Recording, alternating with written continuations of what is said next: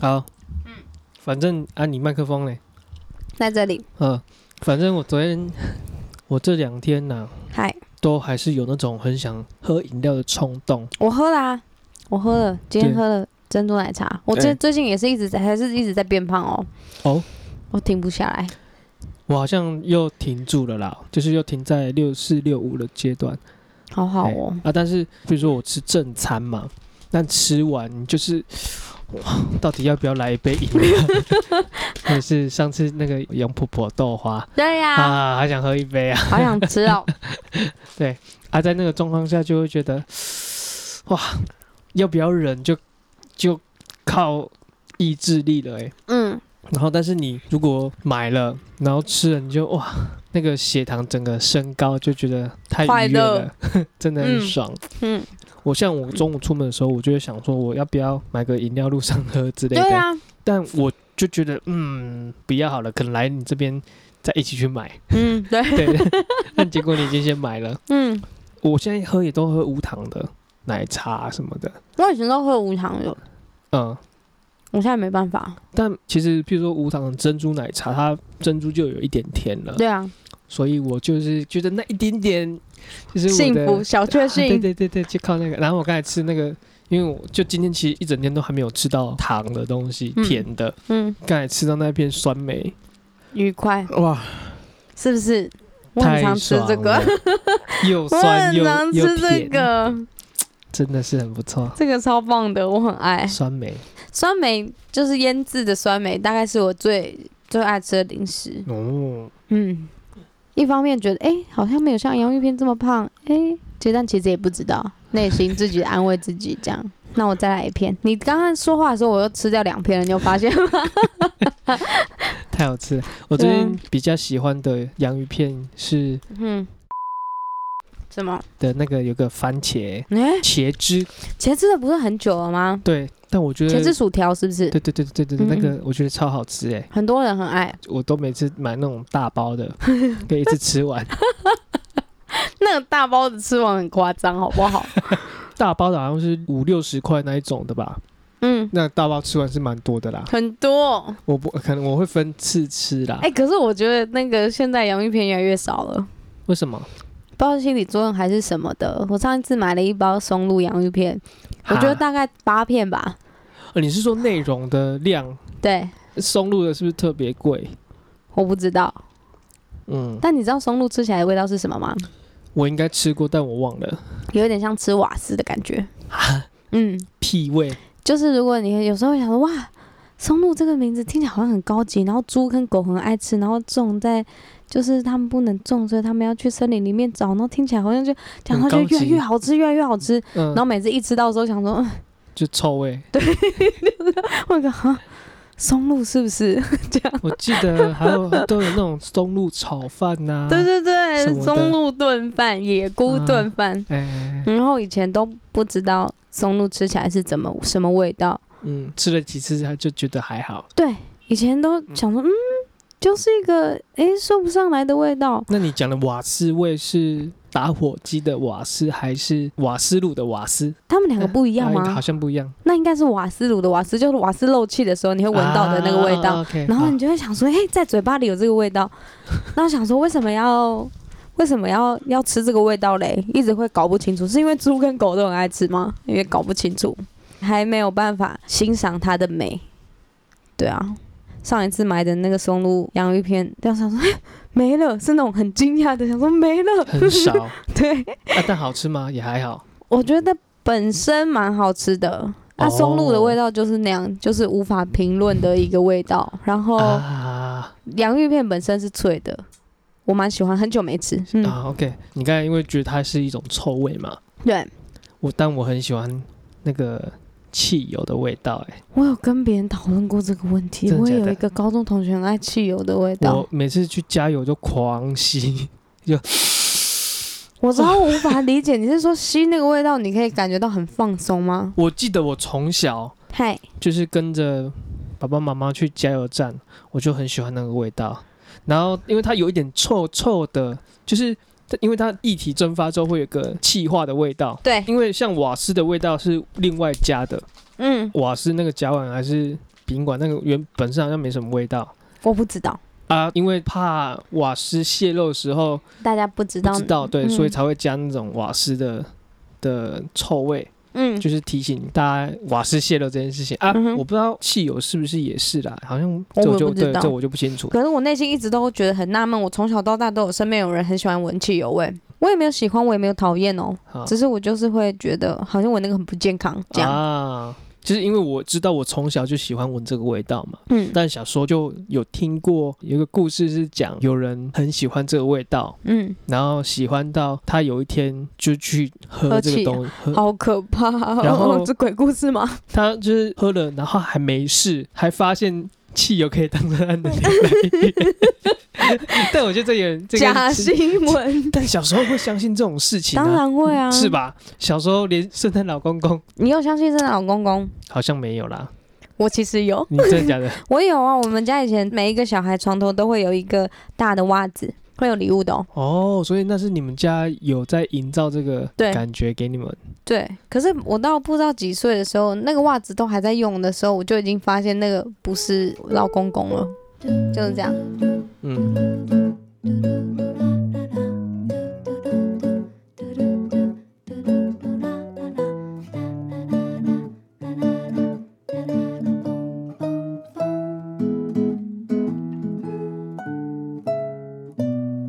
前几天就是去了星光部落，位在新竹。嘿，星光部落。对。嘿，因为一些阴错阳差的关系，所以就跟着家母一起到星光部落，带了小朋友一起唱歌。跟你家人？母亲。你的母亲大人一起去。然后啊，小朋友是谁的小朋友？小朋友就是部落里的小朋友啊，因为他们其实平常没什么休闲时间，所以学校的老师就让这些小朋友过一个充实的暑假，于是就帮他们安排了很多夏令营。那每一个夏令营可能都会有，就是为期2-3天，然后会有不同的主题，例如说阅读的主题啊，或是英文的主题啦，或是运动的主题啦，像这样。嘿。然后我就是跟着家母一起去带小孩唱歌。那带小孩唱歌这件事情，其实我 OK， 因为我大学的营队就是曾经做过像这样的事，对，略懂。嘿，滴滴。就因为带小孩的关系，我讲到哪忘记了啦？啊，你刚才说，就是跟家母，然后去。他不是家母啦，令堂啊。对啦。林老母啦，对啊，林妈妈，哎呀，你说你跟他去带小朋友嘛？啊，因为你大学也是有点经验，欸，所以那时候就学了一些带营队的小技巧跟招式，所以对我来说不是那么陌生。然后就是这次带的小孩是1到6年级都有，就是山里面的小孩。那星光部落是一个泰雅族的部落，然后那边的小孩也几乎都是原住民，我没有看到不是原住民，但是他们也没有，他们不会特别介绍，然后会有一些表弟堂姐啊，谁谁谁的谁一起来上课这样，就是都是他们的家庭的。对，OK。然后我就发现，就是平地的小孩跟原住民的小孩，就是生长的环境不太一样，所以他们会有很多很不一样的个性。像怎么说？像是山里面的小孩，他们对于人的防备心，或者他们对于人是很直接的。像是我第一次去的时候，就是我们去住的地方，一走进去有一个大概4年级的小孩看到我，就是我妈妈的朋友，一看到我就说你是谁？我说我是那个谁谁谁的女儿啊，然后就这样看我一眼说哦，然后就跑出去跟其他小孩玩了。他很直接啦。对，然后他们家有4个小孩，第3个小孩走出来，也第一个直接问说你是谁？你是谁？是一种真的很疑惑，好像我在那个他们家看到一个很陌生人，对，这种，然后很好啊，很直接。对，然后跟他们熟悉之后就很可爱，就是他们就会随时都趴在你的身上，很像小狗，很像小动物。然后他喜欢你这样，对，就是带你去散步啊，然后就是送你一些有的没的啊，然后说你要不要吃菜，我们家有菜，你要不要吃菜，我去砍菜这样，热情，很热情的。然后就这一次上去山里面，我觉得遇到最可爱的就是有一个小女生，她叫做欧巴妹，因为她哥哥叫做欧巴嘛，然后他们家养，对，他们家养的狗叫做美国。美国，对，是美国的主人是奥巴马，奥巴马的妹妹是欧巴妹，那欧巴妹就是一个很可爱的女生。那时候我走在路上的时候，忽然背后就说：“欸！”就这样叫我，因为没有人，所以我就转头，然后一个小女生就眼睛这样大大的，她就看着你说：“可不可以帮我拉拉链？”好可爱啊，她背后的拉链没有拉，然后就是你就帮她拉拉链，然后就是上课的时候，她就很害羞，因为其实小孩都还是很害羞，所以你看你就对她有一点印象，可是也不是很熟悉，然后呢，就是上课的时候就很害羞，可是下课之后，他们家是卖鸡排的，就是卖那种炸的东西，炸物的。对，然后我那时候就走进去的时候，他一看到我就这样微笑，然后就冲过来抱我一下，融化。对，然后冲过来抱我一下，旁边有两个大概3、4岁的小孩，我们没有见过面，可是也一样吗？对，一看到他冲过来抱我，他们两个也冲过来抱我，然后我就觉得也太可爱了吧，内心就萌生了一点点想要生小孩的念头，这样。但是下山之后就有一点退去。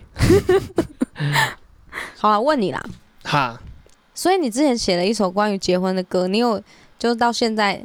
那时候我记得你的状态是，其实有一点，曾经对于，不结婚到结婚的那个双方在考虑的那个交界的地方。那你现在的状态是怎样？好屁好啊！我刚是问你一个好不好的答案，我刚是问你一个好跟不好的题目吗？不是吧？我刚才再稍微想一下嘛。讲的是那个和你在一起那一首嘛？对，像哦，没事，不是每次都唱出。我知道我会唱那首歌啦。反正那时候其实是一个新的新恋情嘛。然后我那时候就觉得哇，这个人我可以耶。你看是不是？你可以了解我说的那种好想要结婚的感觉了吗？当然了，当然。对啊，这个事情是都会有吧，但就是觉得哇，好喜欢这个人，对，好喜欢这个人哦。然后我现在。如果要跟他去登记，我可以接受这件事情。对啊，我就跟你说了没，因为其实这件事情其实是是要解释给大家听，是我在跟就是洪全翔那时候还不是很熟的时候，有一次我们出去，然后就喝醉了，然后我其实意识不是很清楚，可是之后他告诉我说，就是我就哭着跟他说，好想要结婚啊。那是2014年吧，2015对，就是那阵子完全我那大概是我这辈子最想结婚的时候。然后我平常也因为你要一直跟大家说你好想要结婚这种事情很奇怪啊，要结就结，对，要结就结，而且你跟我讲干嘛，又不是跟我结，对对对对。可是因为那时候我的爱人其实没有想要结婚，然后也没有考虑我，甚至没有把我考虑成结婚的对象。是不是很糟糕？然后也在一起蛮久的哦。可是他就是说，他从来没有想过这件事情。但是对我来说是一个很大的打击。因为你会觉得哈，那我们这些年在干嘛？没错，所以你没有想过，那我们的你就是。你是玩咖，渣男，对，看不出来你是一个玩咖。你有要讨论这些？没有，但是我们就只有说那时候的那个状态。OK。所以那就是这件事情，洪全翔就笑我，笑到一个不行，笑超久的。他之后写这首歌，我就说，你看吧，还是会有那个情况的吧？你看是不是？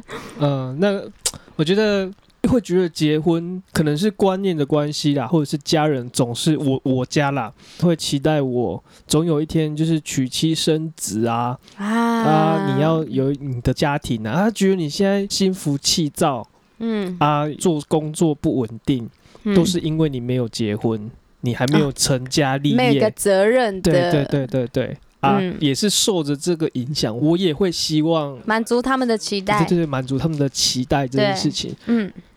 我会觉得如果他们看到我成家立业，至少会得到某种程度的欣慰啊，我也会觉得我也做到我该做的事情的那种感觉，但前提是我也想做这件事情啦，就是我不太能接受你要我做我不愿意做的事情，那我就是宁可不要，真的是不用。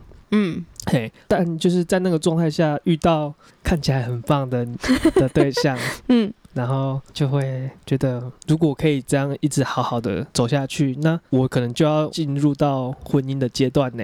对啊，我觉得这个的话还存在一个想象的阶段，接下来面对的就是如果你要结婚的话，结婚有可能要生小孩嘛，那这个整个过程我会做相当大的改变，跟现在原本习惯生活的样子。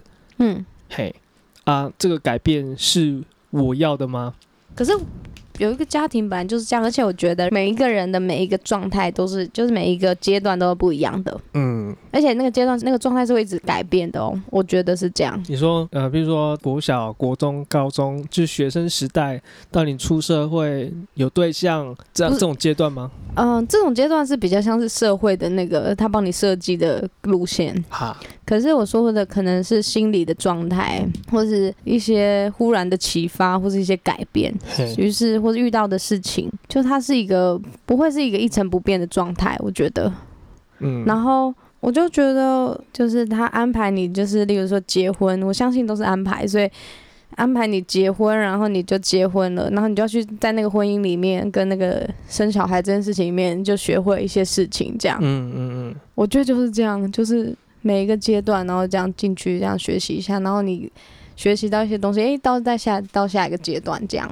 我自己觉得，所以我倒不就是当然会觉得会有点害怕每个阶段的变化的时候，像小学毕业的时候，想说我要当一个国中生了吗？我可以吗？这样。但例如说你出社会，你也会从大学毕业会想，我要踏入这个社会了吗？但是都说这个社会很恐怖，就是这种。可是你默默的，也就是对，时间就一直在过，然后一直进入一些遇到新的人啊，遇到新的事这样。对啊，所以我觉得就是不要害怕啊，就是结吧。对啊。你是说因为你想要想清楚才要去做这件事情是吗？我觉得要准备好就是如果要真的要走入这一步的话，但因为我觉得我自己现在连自己生活状态都没有照顾好自己了，那我凭什么去照顾另一半，或者是要照顾一个小孩这样？其实想到这个，我就想到我是猫派，就是我超喜欢猫咪，我超喜欢狗。好，你是狗派是不是？好，我觉得要养宠物这件事情，我觉得我就得有一个很大的责任心，但因为我觉得我可能做不到，或者是我其实最害怕的是，如果他今天生病的时候，我没有能力救他的时候，我无法承受，或者是我不想承受这个痛啊。我们这有一只小狗碰翼，对，一只很大只的白狗，土狗啦。他那时候就是被车子撞，不知道是车子撞还是吃到毒品毒药。医生讲的是他受到很严重的撞击，要么不是被车撞，或者是就是被人攻击，被可能打，对，被打啊。因为我们长时间就让他在外面跑来跑去嘛，因为那是一个乡野间的环境，所以那时候我记得好像是膀胱破裂，好可怜哦。后来花了很长时间。我记得很多钱，对，相当高的花费，那个不是说2-3万块可以解决的事情，而是大家集资啊，主要好像还是小龟出的，总共我印象就是20-30万的事情，那可是最后选择是安乐死啦，对，因为他那个在后期并发了太多症状，那个是医生也觉得救不回来了，对，在那种状态下，所以这件事对我来说就是一个很大的。我如果要养一只小动物的话，我很害怕遇到同样的情况，我却没有那个经济能力去负担这个东西，那我觉得我也不要这样害一个生命好了，对啊，这是这是我对于小动物的一点的那个状态嘛。啊，回到像小朋友也是，我就算拼了命，我也想要把它治好嘛，不管它有任何的伤病，对啊，但我害怕也是。如果我没有能力的话怎么办？譬如说我现在如果自己生病，也许我都没有把握照顾好自己了，那如果我有小朋友生病了，那我该怎么办？对啊，我觉得我很害怕这种事情啊。这的确是蛮值得害怕的事，但我觉得这可能也是有点未雨绸缪，有点想太多。因为我也听过很多人讲说，其实生小孩你没有钱又怎么样？以前的环境，那种农村的状态，你没有钱，你还是生了10几个。对啊，那个其实不是生命会找到它的出路。对，它不是最重要的，对很多人来说啦，它也许或许不是最重要的一件，就是你有没有钱这件事，或是你有没有办法养育这件事情。但因为我觉得时代也有差。在那个状态下，你在那个你需要人力的社会。然后但因为我们现在这个阶段已经开始很重视教育跟精神层面的东西，对，我觉得像我们现在的生活，我自己身边的朋友啦，我觉得跟很以前的社会有很大的不同，就是它是慢慢演变而来的。以前的人会有那种父权啊，或者是我比较大我说了算的这种观念，现在也是有啊，但少很多。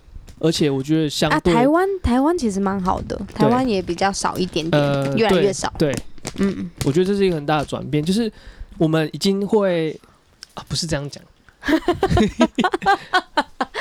就是我们的现在这个时代，我身边的朋友都很尊重小朋友的意愿这件事情。我觉得这是因为你身在的你身边的那些人。我也在想说，这是因为同温层的关系，是同温层的关系。我有看过很不尊重小孩意见的人，我相信也有。可是我觉得那也是上一代留下来的一个状态吧。我觉得有一点以前的观念，你会觉得你小朋友不打怎么会乖？现在当然还是有类似的东西，但是你现在不可能打小孩，就是你至少在公开的场合或者是学校。是不允许体罚这件事情的。我妈很早就知道这件事情，我小时候是都会先跟老师讲好的。就是我妈会跟我们，就是例如说在上学第一天，就会跟我们家全家小孩说，如果老师打你，你就被打完之后立刻去公共电话打电话给我。哇，那所以你意思是你妈妈那时候就觉得她的小孩要自己教，而不是给老师来。对，她说一定有其他的方法。她觉得例如说小孩不乖，那就是你可以罚站，你可以处罚，对，你可以处罚，可以写字，可以什么的，可不准打。就是不能有身体上的伤害。对，对，所以我从小有一次真的就被在学校被打之后。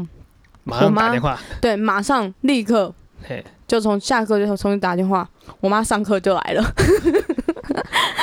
对，所以那我觉得我妈的观念是蛮好的，可是不知道那个会不会就是有点像恐龙家长，我也不知道。应该如果再早一点的时代可能会，因为觉得我每个学生就是而且有一些老师就是那种年纪比较大的老师，他们就是抱着你不打是他怎么乖。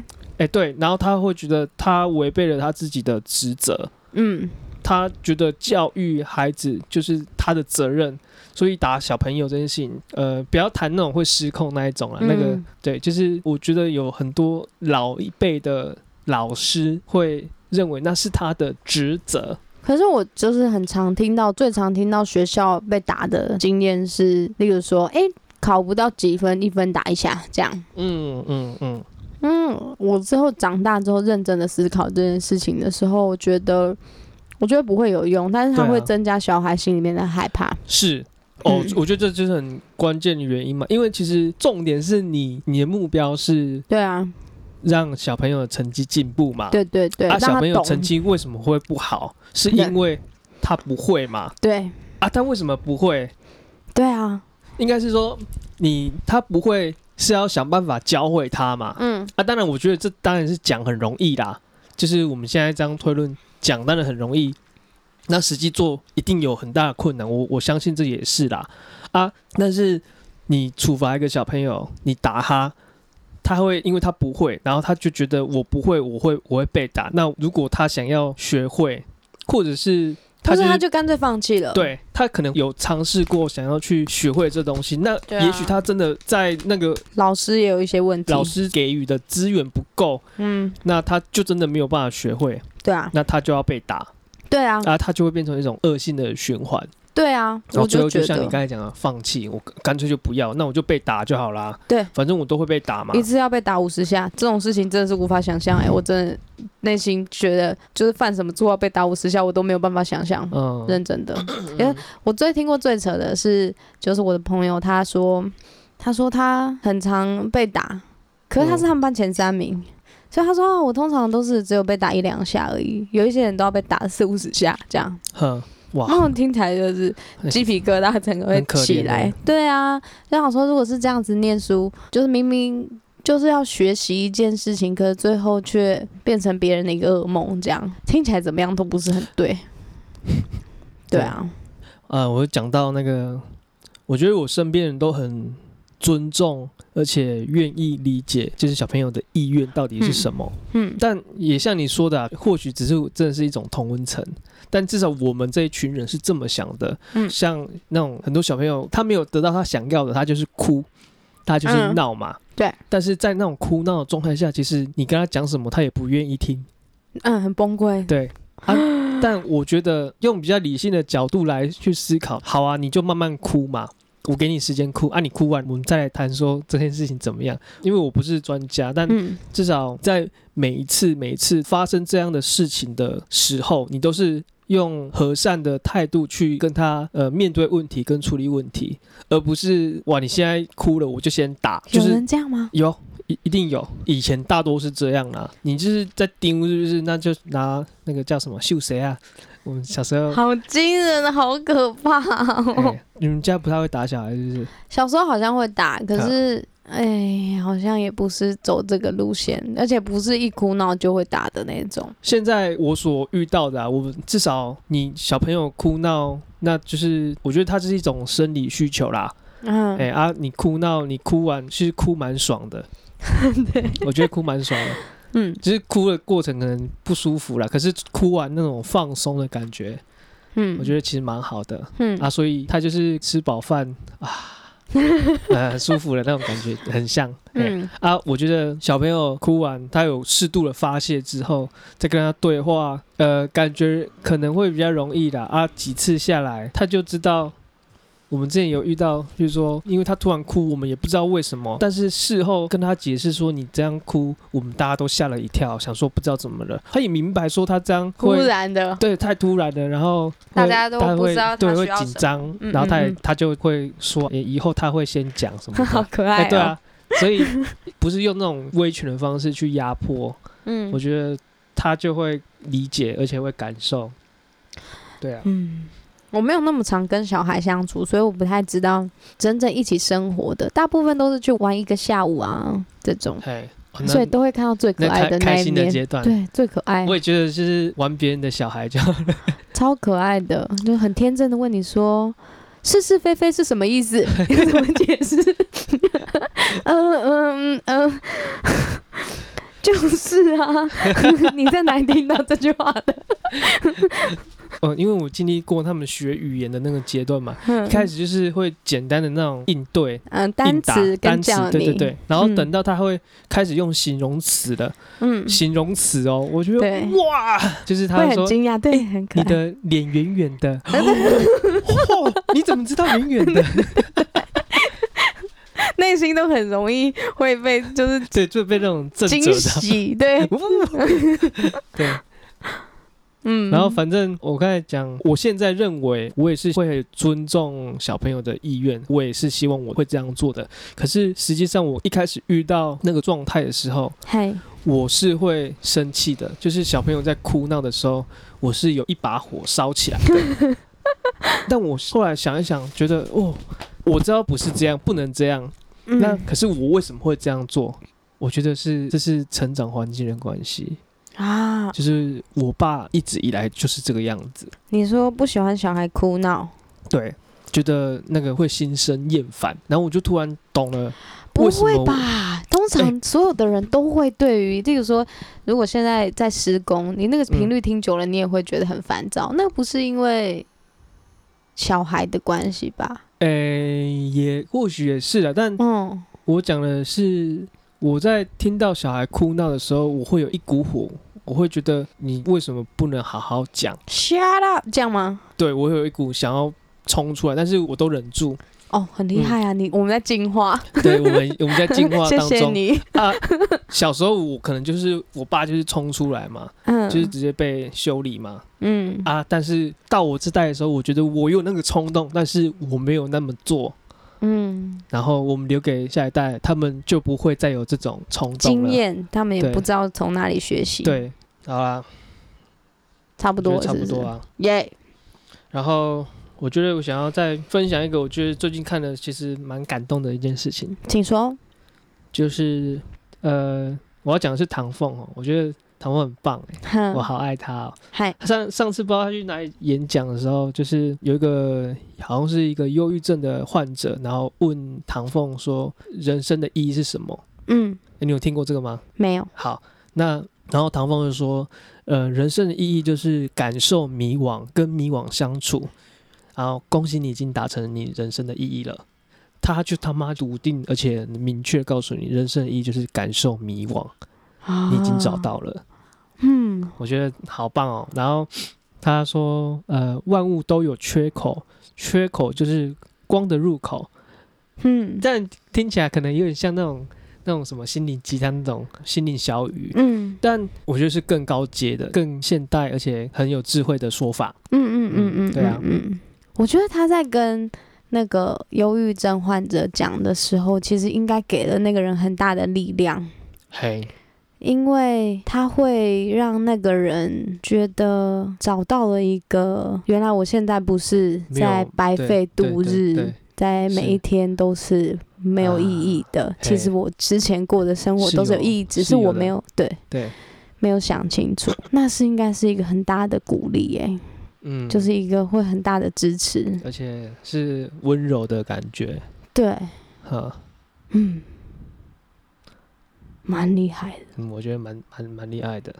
对啊，好啊，今天差不多啦，我听到这边，谢谢大家收听。好的，好，下礼拜见，下礼拜见，拜拜。